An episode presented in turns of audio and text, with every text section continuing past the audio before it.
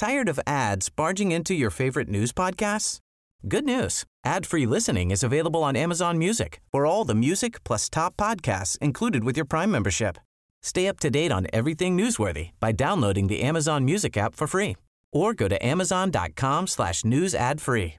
That's amazon.com slash news ad free to catch up on the latest episodes without the ads. If you thought the only way to get a more defined jawline with natural looking results was through surgery, think again. Juvederm Volux XC is a non surgical injectable gel filler that improves moderate to severe loss of jawline definition and can help you achieve natural looking results with little downtime. Even better, this improved definition lasts up to one year with optimal treatment. No maintenance required. Improve jawline definition for a smooth, sculpted look with Juvederm Volux XC. For important safety information and to find a licensed specialist, visit juvederm.com. That's J U V E D E R M.com. Not for people with severe allergic reactions, allergies to lidocaine, or the proteins used in Juvederm. Common side effects include injection site redness, swelling, pain, tenderness, firmness, lumps, bumps, bruising, discoloration, or itching. There's a risk of unintentional injection into a blood vessel, which can cause vision abnormalities, blindness, stroke, temporary scabs, or scarring. Talk to a licensed specialist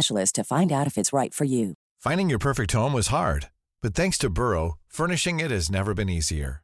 Burrow's easy to assemble modular sofas and sectionals are made from premium, durable materials, including stain and scratch resistant fabrics. So they're not just comfortable and stylish, they're built to last. Plus, every single Burrow order ships free right to your door. Right now, get 15% off your first order at burrow.com slash ACAST. That's 15% off at burrow.com slash ACAST.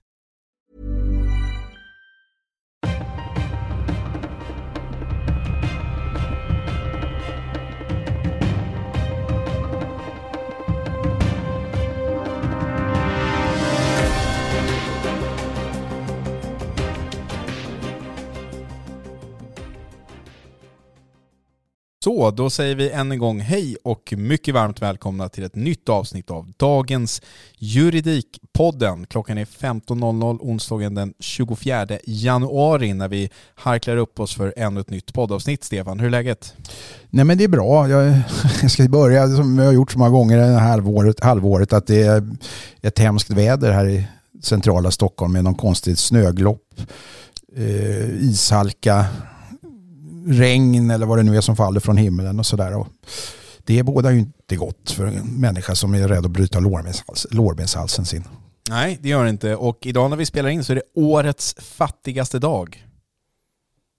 Det vill säga folk har gjort av med levt över sina tillgångar helt enkelt när det gäller julklappar, julmat, eventuella resor och andra, andra lyxigheter. Är det så? Ja, och sen så eh, vi är mitt inne i de berömda så kallade oxveckorna och väntar nu på morgondagens löneutbetalning. Det ska bli skönt tycker jag. Men att det är årets fattigaste dag, det hindrar inte vår statsminister Ulf Kristersson från att hålla ett stort 60-årskalas på Rosenbad för 300 speciellt inbjudna personer. Det är företrädare för näringsliv och politik och journalistik och kultur och eh, ja, alla typer av företrädare man kan tänka sig. Det här är ju någonting som har diskuterats flitigt, eh, framförallt på, i kanske kolumnform och på ledarsidor, eh, på sociala medier och så vidare. Många är kritiska till att Ulf Kristersson ställer till med ett sånt här stort kalas på skattebetalarnas bekostnad. Andra kanske jag sällar mig till som tycker mer att ja, det får väl vara så. Han fyller 60 år och, och han är statsminister. Man kanske får eh, anordna ett kalas för 300 personer. Jag vet inte, vad, vad står du i den här frågan Stefan? Jag står i frågan, alltså det är klart att även en statsminister både måste få fylla 60 år och ha kalas. Sen kan man fråga sig i vilken omfattning som skattebetalarna ska med och, ska vara med och bekosta ett sånt här kalas. Jag är väl inte jätteupprörd över att man i sin, sitt ämbete som statsminister eh, likt eh, andra höga ämbeten eh, på något sätt representera Sverige även i en privat angelägenhet. Det gör ju till exempel Hans Majestät Konungen när han fyller år eller sådär, eh, andra kungligheter. Sen kan man diskutera omfattningen på år. Är det rimligt att bjuda in vad är det, 350 personer va?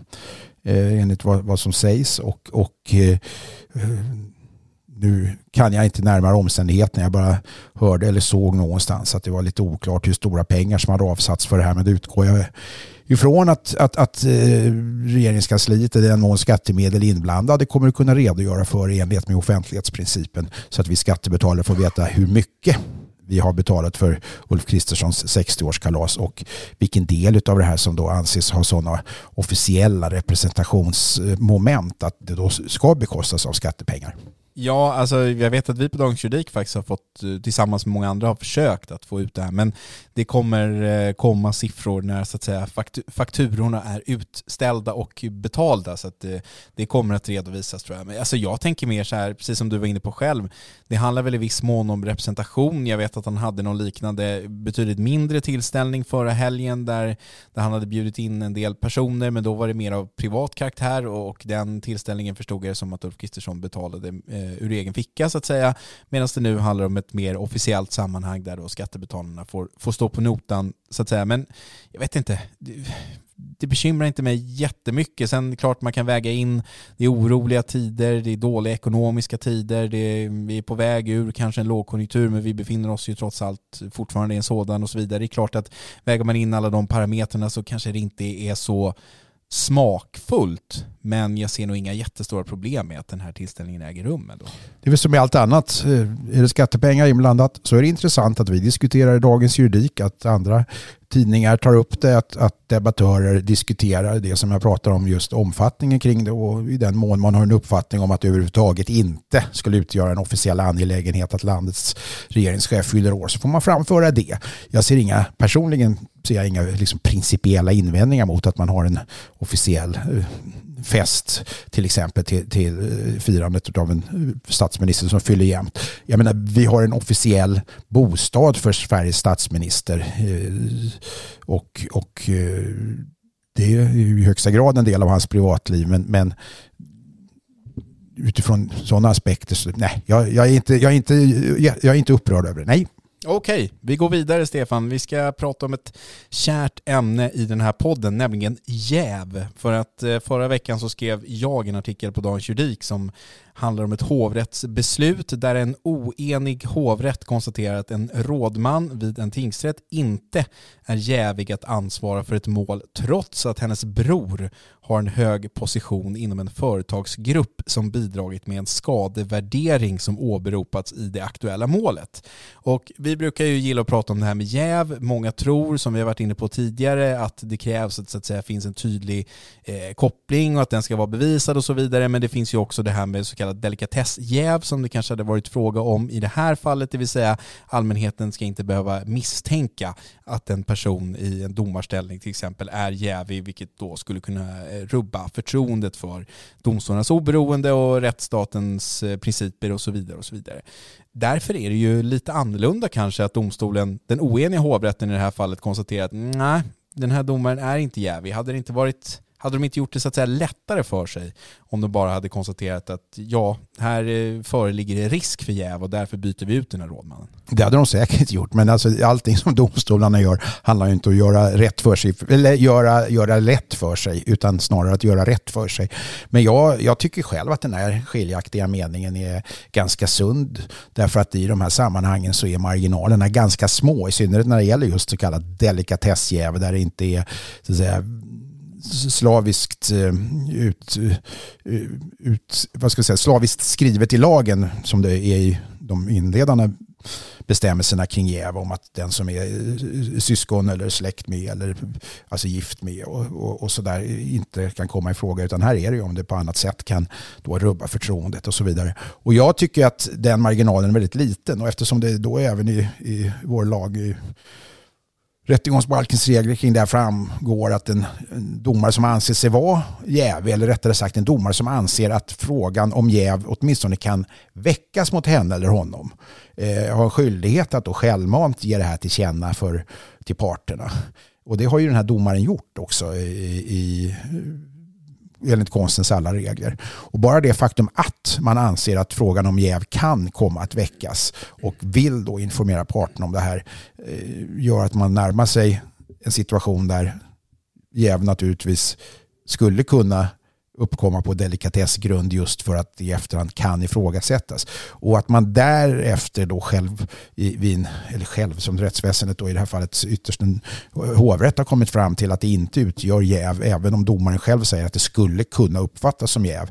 Ja, det i sig kan ju utgöra ett, ett skäl till att det är jäv därför att det i efterhand kan ifrågasättas. Det här blir ju lite cirkelresonemang och det är lite teoretiska resonemang kring det här men det träffar alltså kärnan i domargärningen och domarens uppgift om oberoende och oväldig och opartisk och sådär utifrån vad som ganska pompöst framställs i den avlagda domareden så, så, så, så, så får man nog säga att marginalerna för vad som är jäv eller rättare sagt kan uppfattas som jäv för det är det som är avgörande är ganska små.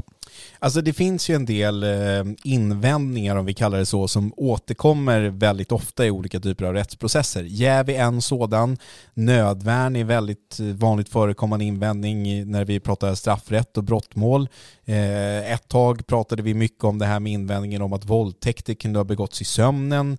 Eftersupning är en sån här annan som gärna används i rattfyllerimål och så vidare. Hur mycket tror du att den här typen av avvägningar påverkas av att det titt som tätt kommer mer eller mindre okynnesaktiga invändningar om jäv. Alltså det vill säga att parterna bara slänger ur sig det som, som ett argument i den pågående processen att domaren eller den advokaten eller den parten i det målet är jävig för att, för att, för att. Eh, kan det påverka tror du? Att man blir mer så att säga restriktiv med att eh, konstatera ja. att jäv föreligger för att det just är en invändning som kommer så pass ofta. Jag tror att man i den diskussionen först måste ha klart för sig att en jävsinvändning är, är inte nödvändigtvis en invändning som innebär att någon domare gör något eller har gjort något fel till exempel. Va? Utan en jävsinvändning eh, kan ju komma och, och, och göras aktuell och sen, sen eh, prövas då, så kommer man fram till att kanske domaren själv kliver åt sidan. Men det är också så att du har, du har just ett antal typer av, av jäv. Dels har du de här som är, är formella, alltså där du till exempel är gift med en part eller ditt syskon eller du är svåger eller vad det nu må vara. Eh, och de är ju klockrena. Sen finns det ju också andra typer av jäv, till exempel domare som tidigare har tagit befattning med ett ärende, till exempel i ett brottmål och, och, och gett en indikation om hur domaren anser att skuldfrågan ligger. I där får du inte heller då ta befattning för att du, alltså jävsbegreppet är så pass brett att det även träffar situationer där, där en, en viss person utifrån på ett eller annat sätt kan ha en förutfattad mening eller, eller rättare sagt döma på ett sätt som kan i varje fall ge sken av att det finns en förutfattad mening. Eh, när det görs invändningar om jäv så jag kan inte statistiken, jag vet inte hur ofta det avslås, men jag tror att det ofta finns i alla fall någon konkret grund som man brukar stå på. Dessutom är ju lagen konstruerad så att om du till exempel själv gör en, eh, gör en domare jävig eh, genom att till exempel inleda ett mål emot domaren privat eller civilrättsligt eller på annat sätt gör det till motpart mot, mot en domare för att jäva ut honom eller henne, då eh, gäller inte uttryckligen jävsbestämmelserna. Det vill säga du ska inte kunna välja domare genom att till exempel eh, göra personen jävig och så vidare. Det här exemplet som du eh, tog upp här om att en domare till exempel har uttalat sig eh, om ett mål, det hade vi ju ett bra sådant uppe när det gällde de här kungen och prinsen. Där var det ju ett hovrättsråd som eh, dömde eh, under hovrättsförhandlingarna där som advokaten Slobodan Jovicic hade noterat hade kommenterat någon Expressen-artikel på LinkedIn i ett väldigt tidigt skede av utredningen mot eh, kungen och prinsen som senare kom att, så att säga, handlägga det här målet i hovrätten.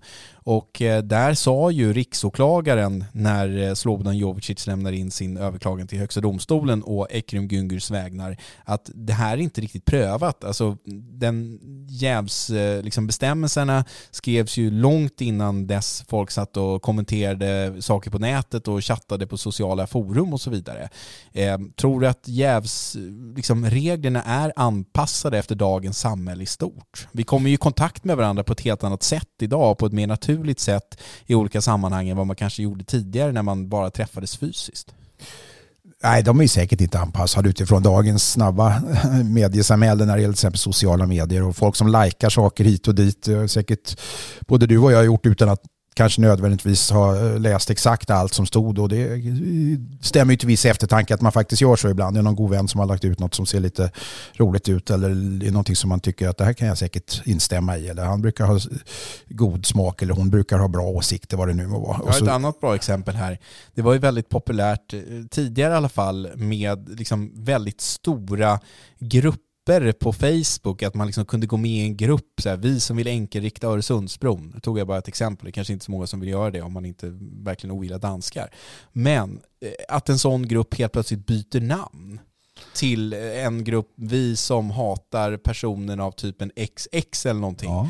Och sen så tänker man inte mer på det. Jag är med i den här jag, enkelrikta Öresundsbrongruppen. Men plötsligt är jag med kanske i ett eh, nynazistiskt sammanhang eller vad som helst, det vet man ju inte. Det här var ju något som uppmärksammas för några år sedan. Inte minst, jag vill minnas att det var Facebook som hade den möjligheten att administratören kunde byta namn på gruppen. Och därmed eh, har man liksom fått in folk i en folla. Nu tror jag inte att det är möjligt längre därför att man, eh, jag vill minnas att man till och med får en avisering om det är så att någon ändrar stavningen i, i ett inlägg Eh, vill du fortfarande lajka det här och så vidare, till, som är en direkt följd av det här.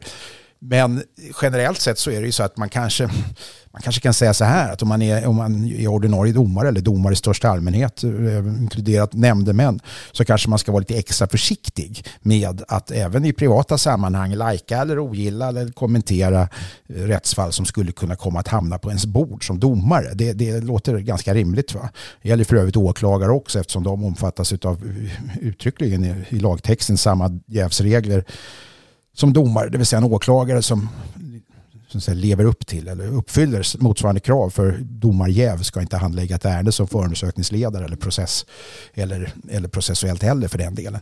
Men det är fråga om gott omdöme eller dåligt omdöme eller vad man nu ska kalla det här för egentligen. Ja, var det svar på din fråga? Det var det och jag är nöjd där. Jag tycker vi kan släppa jävsfrågan och gå vidare i den här podden.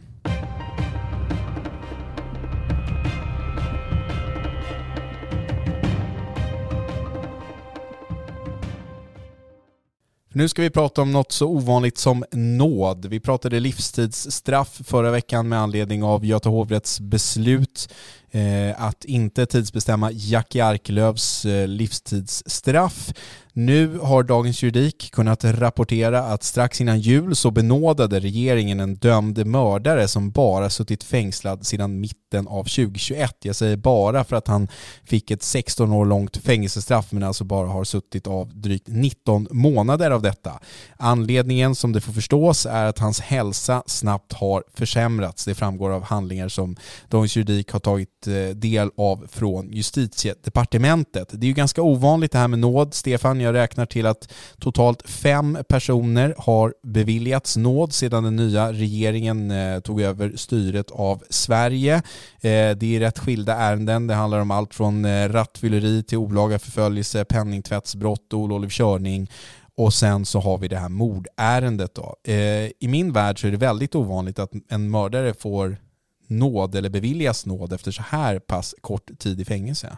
Ja, det ska jag påstå är väldigt ovanligt man kan generellt sett säga att nådeärenden har ju blivit ganska ovanliga sen vi införde då den här nya lagstiftningen kring möjligheten att begära tidsbestämt straff efter att ha dömts till livstidsfängelse och att detta numera görs i en reguljär form igen i, i, i allmän domstol. Och eh, tidigare var ju den typen av nådeärenden överskuggande alla andra. Nu återstår den här andra typen av nådeärenden som jag tror att de flesta handlar om sjukdomsfall där det så att säga, av humanitära skäl skulle vara orimligt att låta en människa fortsättningsvis avtjäna sitt fängelsestraff om man är dödligt sjuk eller behöver en viss form av vård som inte kan utföras i, i, i kriminalvården och han kommer att dö av sjukdomen och så vidare.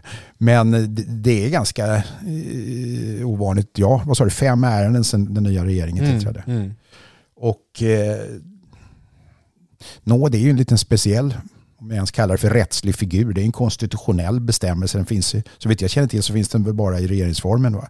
Och där står det helt enkelt att, att eh, regeringen, det är, ett typiskt klassiskt, historiskt klassiskt ärende, typ där regeringen ikläder sig rollen av kunglig majestät. För tidigare var det kunglig majestät och hans majestät konungen själv en gång i tiden som hade exklusiv rätt att utan motivering kunna benåda en person Eh, det här är då som man brukar påpeka, det finns ingen rätt till nåd. Eh, förra justitieministern Gun Hellsvik, eller förra, hon är väl före, före, före, före, före, före, före detta. Hon brukar alltid säga att nåd är nåd och ingen rättighet.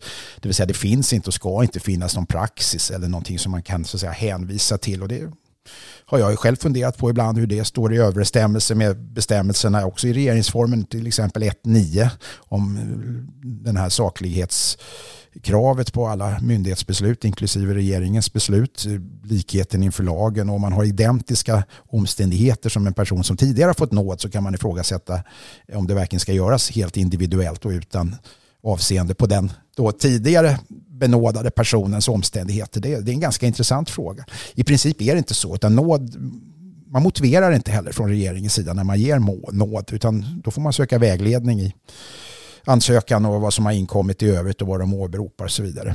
Sen är det lite märkligt också att vem som helst kan faktiskt söka nåd för en person. Det behöver enligt lag inte vara eh, den som själv anser sig behöva få nåd utan det kan vara någon fristående och det har kommit in sådana nådansökningar genom åren där folk som har läst om någon som de tycker synd om i tidningen har ansökt och så vidare. Och regeringen kan också på helt eget bevåg eh, genom kännedom om ett fall faktiskt utan särskild ansökan besluta om nåd. Jag vet inte om... Ja, alltså i det här aktuella mordfallet då, så om inte jag har läst handlingarna från justitiedepartementet eh, på ett slarvigt eller felaktigt sätt så tolkar jag det som att den här personen inte ens har sökt nåd utan han har vänt sig till regeringen och bett att få eh, sin verkställighet uppskjuten på grund av den eh, försämrade hälsosituationen som han då lider av eller befinner sig i. Och då förstår jag det som att regeringen liksom på eget bevåg här har bestämt att det är ingen idé att skjuta upp den här verkställighetstiden utan vi beviljar personen i fråga nåd istället. För att han kommer sannolikt inte kunna verkställa det här straffet. Kriminalvården säger i ett yttrande att eh, de har inte möjlighet att tillgodose hans vårdbehov, det vill säga det är inte lämpligt för honom att befinna sig i en kriminalvårdsanstalt. Men om man går tillbaka till själva grundfrågan så pratade vi förra veckan om det här med att tidsbestämma en person som Jackie Arklöv, han har begått ett av de grövsta brotten i svensk kriminalhistoria, kanske avrätta poliser och så vidare. Hur ser man på att tidsbestämma livstidsstraff i förhållande till det allmänna rättsmedvetandet, till eh, människors så att säga allmänhetens eh, tycke när det gäller den typen av frågor. Hur är det med nådfrågan här? Liksom, har regeringen något att ta hänsyn till så att säga, allmänhetens åsikter här eller är det strikt bara helt fritt eh, benåda vem ni vill? Så att säga? Om man ska vara krass kan man faktiskt säga att nåd är inget juridiskt instrument utan det är ett politiskt instrument. Och eh, eftersom det inte ska finnas några så att säga, juridiskt Eh, kunna finnas några juridiskt åberopade eh, grunder på det sätt som man normalt framför i form av eh, praxis och, och, och, och så vidare. Utan den regering som beslutar om nåd får också i det fall det har en politisk inverkan på regeringens eller ministerns eh, politiska anseende hos väljarna komma att påverkas. Det vill säga om en regering hypotetiskt sett väljer att benåda alla brottslingar av ett visst slag. Vi behöver inte gå in på vilken typ här, men vi säger då att man gör det eh, under ett år. Så är det klart att det är någonting som väljarna måste få ta hänsyn till vid nästa val. Vill vi ha en regering som benådar alla alla Trump tänker du som benådade sina kompisar och sådär? Nej, det tänker jag faktiskt inte alls på. Det var nog du som tänkte på, men det vill jag påpeka att även andra, andra före detta presidenter i USA har gjort. Bland annat Bill Clinton benådade ju sin egen bror eh, innan, dagen innan han avgick som president. Så det där var inget unikt att just Donald Trump råkade göra det, utan där finns lite av en tradition av som jag förstått i, i, amerikansk, i amerikansk politik. Men jag menar faktiskt snarare att man eh, politiskt sett kan tycka att ett visst antal eh, fångar som tillhör en viss kategori människor som har gjort sig skyldig till ett visst brott som, som, som man, man från en viss eh, politisk åskådningssida inte tycker ens borde vara kriminaliserat benåda dem. Det är det jag menar, det är en politisk gärning snarare än en, än en rättslig gärning. Och, och vad är det som då talar för det mer än det jag just sagt? Jo, till exempel att regeringen får aldrig, och det gör man inte i nådesammanhang heller, ompröva till exempel skuldfrågan eller allvarlighetsgraden i brottmålet. Och du kan aldrig söka nåd och hävda att jag vill ha nåd med hänvisning till att jag är oskyldig eller felaktigt dömd. Eh, även om det inte är jätteovanligt att det kommer in sådana såna nådansökningar. Utan nåd är nåd och det, det, det, kan man få för att man har avtjänat väldigt mycket eller för att man är väldigt skötsam eller för att man är väldigt väldigt sjuk eller för att man av andra behjärtansvärda skäl inte ska behöva eh, sitta på kåken längre. Alltså det är intressant att tänka att Eh, i slutet av 2022, det är alltså lite drygt ett år sedan, så nekades ju Sveriges då äldste livstidsfånge Helmer Ljus eh, nåd. Han fick inte nåd. Han var 94 år och dömdes ju 99 till livstidsfängelse för eh, ett mord. Han hade då också tidigare fått avslag på sin ansökan om tidsbestämt straff. Han bedömdes ju då så att säga fortfarande vara farlig. När man då ser att den här personen nu i det här aktuella mordärendet får nåd och precis som du har varit inne på, man behöver inte motivera varför någon får nåd och så vidare. Det är väldigt svårt att som utomstående bilda sig en uppfattning om vad som krävs för att få nåd. Jag menar 94 år och sitta på, eh, eh, i ett säkerhetsfängelse, jag menar de flesta 94-åringar man har träffat är ju liksom inga eh, superhårdingar kanske som man tänker sig går och, och eh, gaggar med, med livstidskriminella på Kumla och Hall sådär. Men det är meningen att det ska vara så, alltså, att man inte ska kunna bilda sig någon uppfattning om vad som krävs för att få nåd.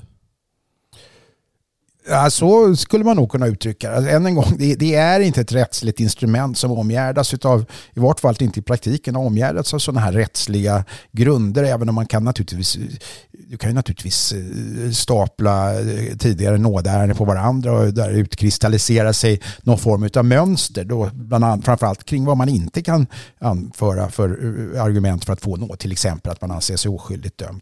Eh, kan man avkräva Gunnar Ström ett svar på, på nej, nej, nej, jag tror inte det. Alltså avkräva, man kan fråga honom.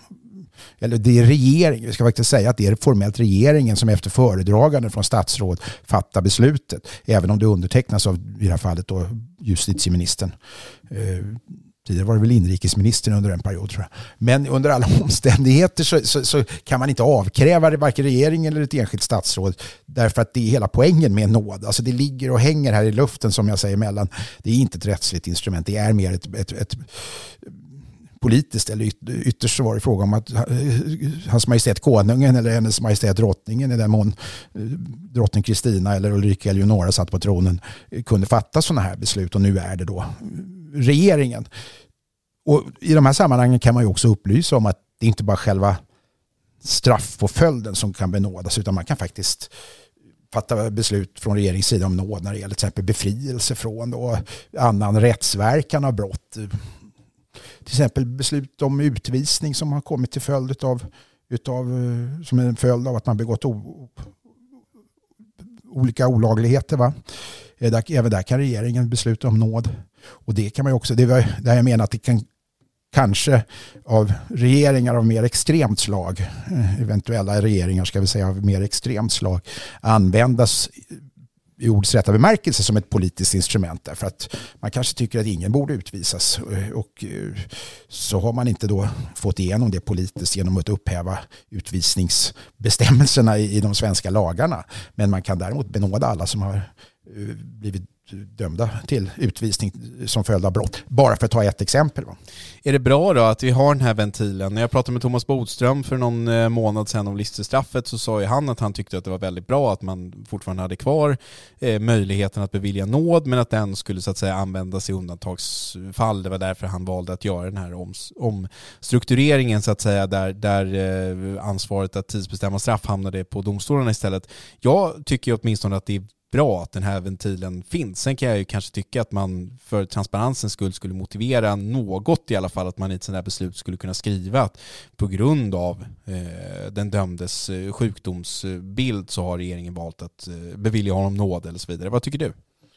Jag tycker absolut att det är bra att det finns. Jag menar, vi måste ha någon högsta instans i, i alltså en operativ mening, verkställighetsmässig mening, oper, högsta instans som operativt kan gå in och alltså reglera då sånt här. Men när då regeringen går in och i praktiken upphäver en dom eller rättare sagt i praktiken ändrar ett, dom, ett beslut som en domstol, oberoende domstol då har meddelat i, i dom så är det väldigt viktigt att detta görs just, och nu är jag en papegoja här, att det här görs just som ett politiskt beslut och inte som ett rättsligt beslut. Det vill säga regeringen kan och får och ska inte heller kunna sätta sig över domstolar för då tappar vi, tappar vi liksom takt i vår, vår rättsstat utan då gör man det av andra skäl, nämligen av nåd och det är ju ett närmast existerande existentiellt om inte religiöst begrepp vi pratar om. Alltså.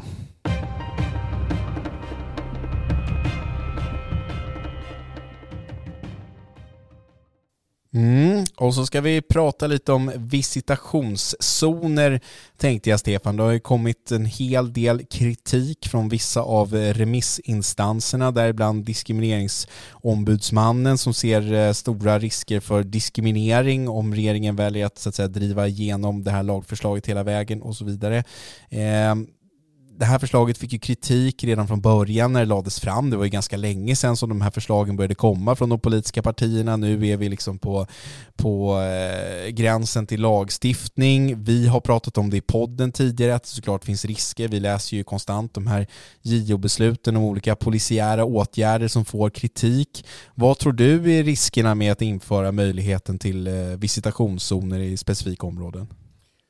Jag gillar ju generellt sett inte befogenheter eller tvångsmedelsmöjligheter för statsmakterna som vilar på annan grund än konkretiserad individualiserad misstanke om brott mot, mot en viss individ.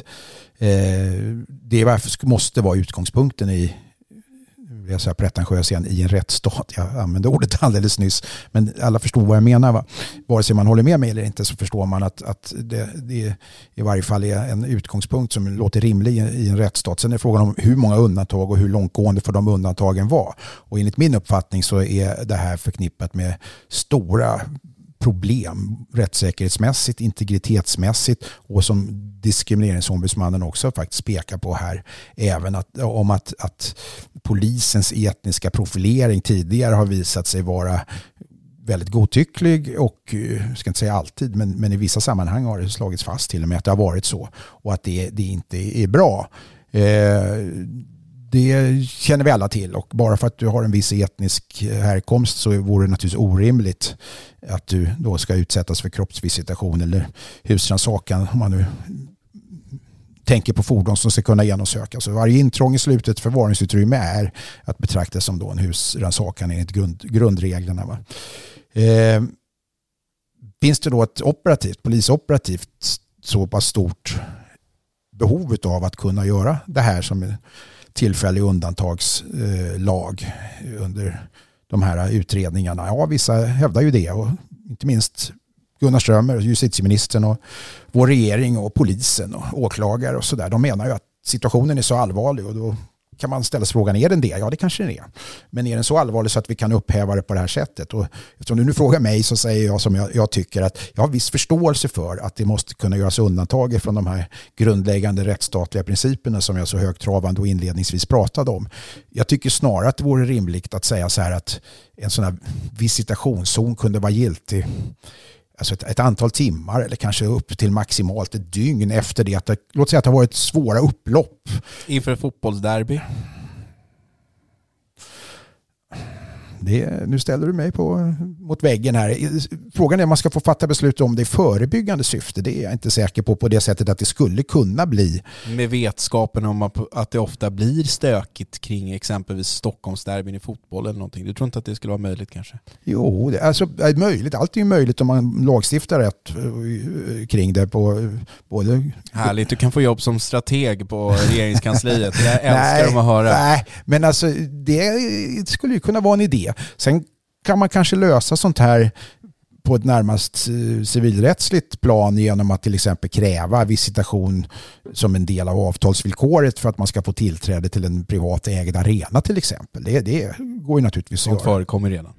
Ja, jag menar det. Och då är frågan, ska man göra det för alla som är på väg till eller befinner sig i närheten av en arena? Det, det börjar bli farligt eh, utifrån det restriktiva perspektiv som i alla fall jag tycker måste vara utgångspunkten. Justitiekansler Marie Heidenborg skriver i sitt remissyttrande att även med beaktande av föreslagna avgränsningar och kontrollmöjligheter är det högst tveksamt om förslaget är förenligt med det skydd mot godtyckliga ingripanden som uppställs i regeringsformen och Europakonventionen.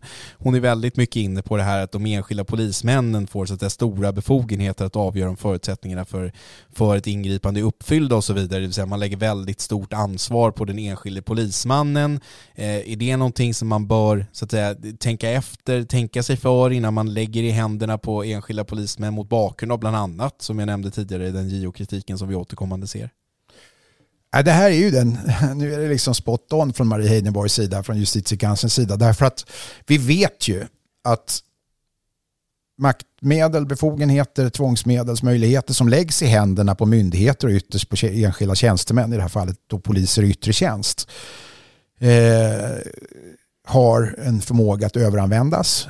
Att, eh, sånt som i lagen många gånger uttrycks som att det krävs särskilda eller till och med synnerliga skäl för att få vidta vissa åtgärder och så vidare tänjs så att säga så att man alltid i efterhand, om inte hittar särskilda eller synnerliga skäl så vid en efterhanda granskning ändå kommer fram till att ah, det får nog anses ändå att, att den här enskilda polismannen, insatschefen eller vem det nu var uppfattade situationen på det sättet där och då att det fanns förelåg särskilda eller synnerliga skäl och så vidare. Va? Och det här är faran. Men om du har en tydlig reglering, säger vi, så uppkommer då eh, möjligheten, i vart fall teoretiskt, att i efterhand kunna ansvarsutkräva den som har fattat beslut om till exempel tvångsmedelsanvändning.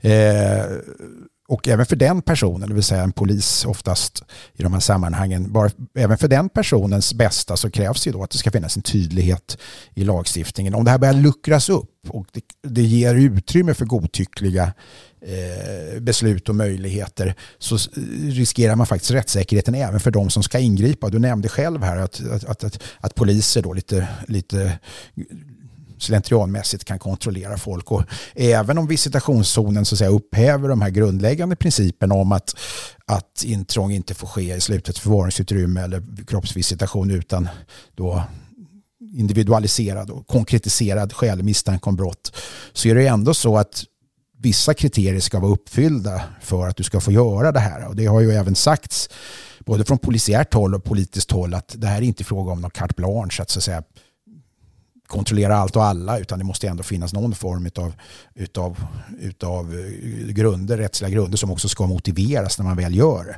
Och där menar jag att även om det då kan göras ett ansvarsutkrävande efter sånt här så är möjligheten mindre att det går att kontrollera på ett rättssäkert sätt utifrån den som har fattat beslutet.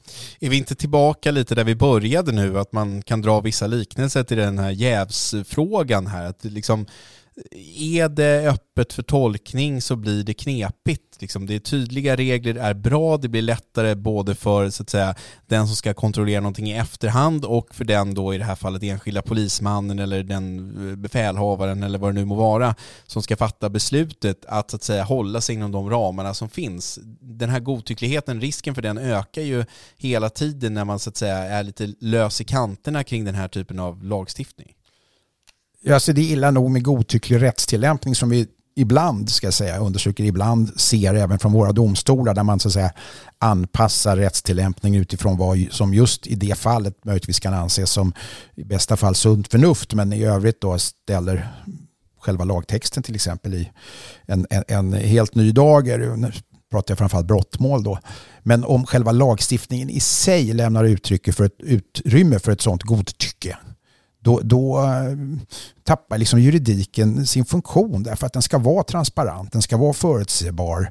Och människor måste veta att det här är det som gäller och inte att vi sätter upp trafikskyltar där det står att just eh, på den här sträckan ska man hålla lämplig hastighet och sen så döms man för hastighetsöverträdelse därför att någon ansåg att den inte var lämplig eh, när man körde där utan då är det viktigt att den är 70 eller 90 eller vad det nu må vara. Vi kan inte ha en lagstiftning som så träffar alla eh, gränssituationer där, där människor i olika sammanhang, vare sig det handlar om skatterätt, straffrätt, som i det här fallet då, offentlig rätt, att, att, man, att paragraferna får inte vara så tänjbart utformade att de blir gummiparagrafer som kan tolkas i olika riktningar beroende på vilken sida man företräder. Polisen är ju väldigt eh, positiva till det här. Det är väl inte svårt att tänka sig att man skulle kunna göra ett ganska stort antal beslag av till exempel farliga föremål och så vidare om man fick möjligheten att använda sig av den här typen av visitationszoner. Ehm, det tycks ju, om man, liksom, om man nu kan göra det, om man gör, inte tänker så mycket på den enskildes integritet, tror du att det är ett effektivt brottsbekämpningsmedel för polisen att använda sig av? jag är helt övertygad om att det är ett fullständigt överlägset eh, verktyg i, i den yttre polisverksamheten för att motverka sånt här. Och eh, det, är, det här visar ju inte minst auktoritära och diktaturstater att ger du statsmakterna och deras företrädare begränsade verktyg för att kontrollera människors liv rent konkret så är det klart att du kan eh, inte bara kontrollera deras liv utan också att de inte begår brott eller till och med förebygga brott. Och jag brukar ta exemplet med den här idag väldigt eh, billiga eh, elektroniska möjligheten som finns att sätta upp webbkameror inte bara i varje hem utan i varje rum i varje hem som filmar allting därför att det skulle förebygga stora problem med till exempel misshandel av kvinnor ifrån män och, sida och barnmisshandel och annat som sker inom hemmets väggar. Men vill någon ha ett sådant samhälle där låt säga en stor jättelik ledningscentral konstant har möjlighet att titta in i allas hem. Även om det bara vore så att det larmade vid en viss typ av frekvens eller, eller eh, decibeltal när någon skriker. Det där finns ju många lösningar på. Känner man dig så kan man ju ana en viss så att säga, Orwellsk slagsida här. Men i vilka sammanhang skulle du känna att det var acceptabelt för dig då att passera en visitationszon och så att säga bli visiterad? Ja, jag får väl på det, den frågan ge svar då utifrån vad jag sa alldeles nyss. Att om, om, man, om man råkar befinna sig i, alltså det här ingår ju liksom i samhällskontraktet likväl som att man får finna sig i att, att kunna eh, frihetsberövas och hållas för förhör då sex timmar eller sex plus sex timmar om det finns särskilda skäl. Eh, eller för den delen misstänkas för brott och sitta anhållen eller till och med häktad även om man i slutändan både är oskyldig eller, eller det inte finns bevis för att eh, väcka talar mot en, det är en del av det så kallade samhällskontraktet. Och det är samma sak här. Om man låt säga skulle införa en sån här möjlighet som en undantagsregel om att kunna utlysa visitationszoner tillfälligt efter, som jag säger, till exempel ett mycket allvarligt upplopp för att kunna få, eller inte efter utan under, för att kunna få hejd på det. Eller som du själv säger, inför ett fotbollsderby, eh, om man nu går så långt att, att man inför det, att det här gäller under fyra timmar eller tio timmar eller vad det nu är, då skulle jag kunna acceptera och finna mig i, i att även själv bli kontrollerad om jag väljer att uppehålla mig i det området. Men i det här fallet handlar det om människor som bor i ett område som inte kan välja om de ska utsättas för det här eller inte. Och det är det som jag tror även justitiekanslern vänder sig emot. Härligt. Du, tiden tickar och vi måste dra nu om vi ska hinna få några kanapéer innan de har ätits upp av alla friskolekoncernsägare på Kristerssons stora kalas. Så vi har inte tid att podda mer utan vi måste kasta oss i en taxi till Rosenbad för att hinna njuta av festligheterna. Vi säger stort tack till alla er som har lyssnat på veckans avsnitt och hoppas att ni lyssnar på oss nästa vecka igen.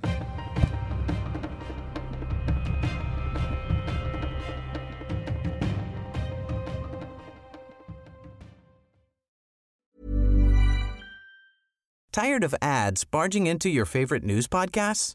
Good news. Ad-free listening is available on Amazon Music for all the music plus top podcasts included with your Prime membership.